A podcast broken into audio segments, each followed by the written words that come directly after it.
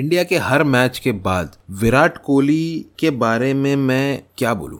अब ग्रेट हो सकता है, ग्रेटर हो सकता है, ग्रेटेस्ट हो सकता है, उससे ऊपर का वर्ड मुझे नहीं मालूम विराट कोहली के लिए क्या इस्तेमाल करूं मैं। अगर आप लोगों को पता है तो मुझे बता देना। हाय दोस्तों, वेलकम टू दिस एपिसोड। मैं हूं निखिल और ये है cricket smackdown with Nikhil. India versus New Zealand, Dharamshala. Rohit Sharma ने टॉस जीता और बॉलिंग करी। एक्सपर्ट्स तो ये कह रहे थे कि बैटिंग करना आसान रहेगा, बट हमेशा की तरह रोहित शर्मा ने सरप्राइज किया सबको और बॉलिंग चूज की। New Zealand 273 all out in 50 overs. Daryl Mitchell 130 top scorer और इंडिया ने इसको चेज डाउन किया 274 फॉर 6 इन 48 ओवर्स। न्यूजीलैंड की शुरुआत ज़्यादा अच्छी नहीं लगी और पहले ही डेवन कॉनवे और विल यंग आउट हो गए 19 के स्कोर पे।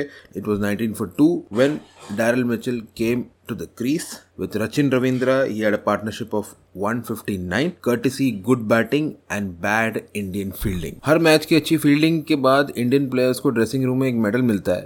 मुझे नहीं पता इस मैच के बाद उनको क्या मिला होगा। I really won't know that. 159 की पार्टनरशिप के बाद रचिन रविंद्रा जब आउट हुए तो एक फाउंडेशन सेट हो गया था 320 टोटल के लिए, लेकिन इंडियन बॉलिंग ने लास्ट 10 ओवर्स में जो कमबैक किया, they just gave away 54 runs and took 6 wickets and restricted New Zealand to 273 all out. बीच में ऐसा लगा जब डैरल मिचेल 90s में थे, he was playing for the milestone और क्रूशल सिचुएशन में वो सिंगल ले रहे थे, डॉट डिलीवरीज भी आ रही थी और सिंगल से ज़्यादा रन नहीं लग रहे थे, रन नहीं मार रहे थे, इंटेंट नहीं दिख रहा था।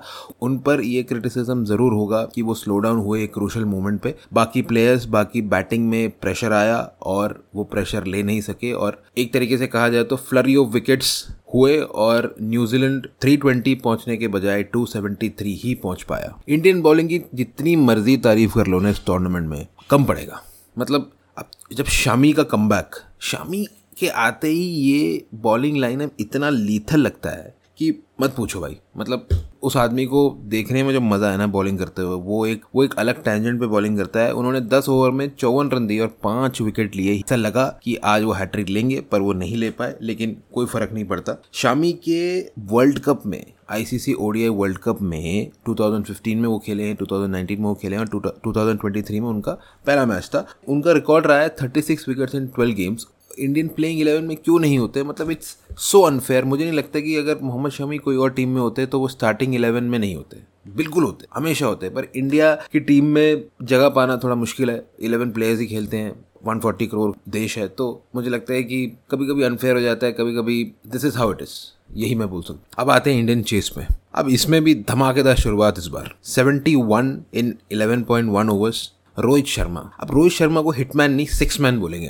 What a form, what a start, क्या फाउंडेशन दी है। Although moving forward KL Rahul भी छोटे स्कोर पे आउट हो गए, सूर्य कुमार यादव का अनफॉर्चुनेट रनआउट, और जब रविंद्र जडेजा आए तो we needed 82 runs in about 16 overs. End में उसको स्मूथली हमने चेस कर दिया उस टोटल को और मुझे लगता है कि रविंद्र जडेजा को भी बैटिंग प्रैक्टिस मिल गया था। ये विराट कोहली का जो इनिंग्स था ना, मतलब जो टोटल हमें चेज डाउन करना था, वहाँ से ध्यान हटके विराट कोहली के सेंचुरी पे आ गया बहुत लोगों का। मतलब ट्रूली एन अमेजिंग इनिंग्स। मुझे लगता है कि विराट कोहली जैसा और कोई कभी भी बैट्समैन नहीं होगा। ऑफ कोर्स बहुत सारे बैट्समैन फ्यूचर में आएंगे, बहुत ज़बरदस्त बैट्समैन फ्यूचर में आएंगे, इंडिया प्रोड्यूस करेगा, लेकिन विराट कोहली जैसा बैट्समैन मुझे नहीं लगता कि अब आएगा। Salute to a true champion. कल तो धर्मशाला लाइट अप हो गया इंडिया की जीत से, लेकिन आज जो मैच है ना, वो एल क्लासिको से कम नहीं है। Pakistan versus Afghanistan in Chennai. पाकिस्तान ने अपने 4 मैचेस में 2 मैच जीते हैं और अफगानिस्तान ने अपने 4 मैच में 3 हारे और 1 जीते हैं।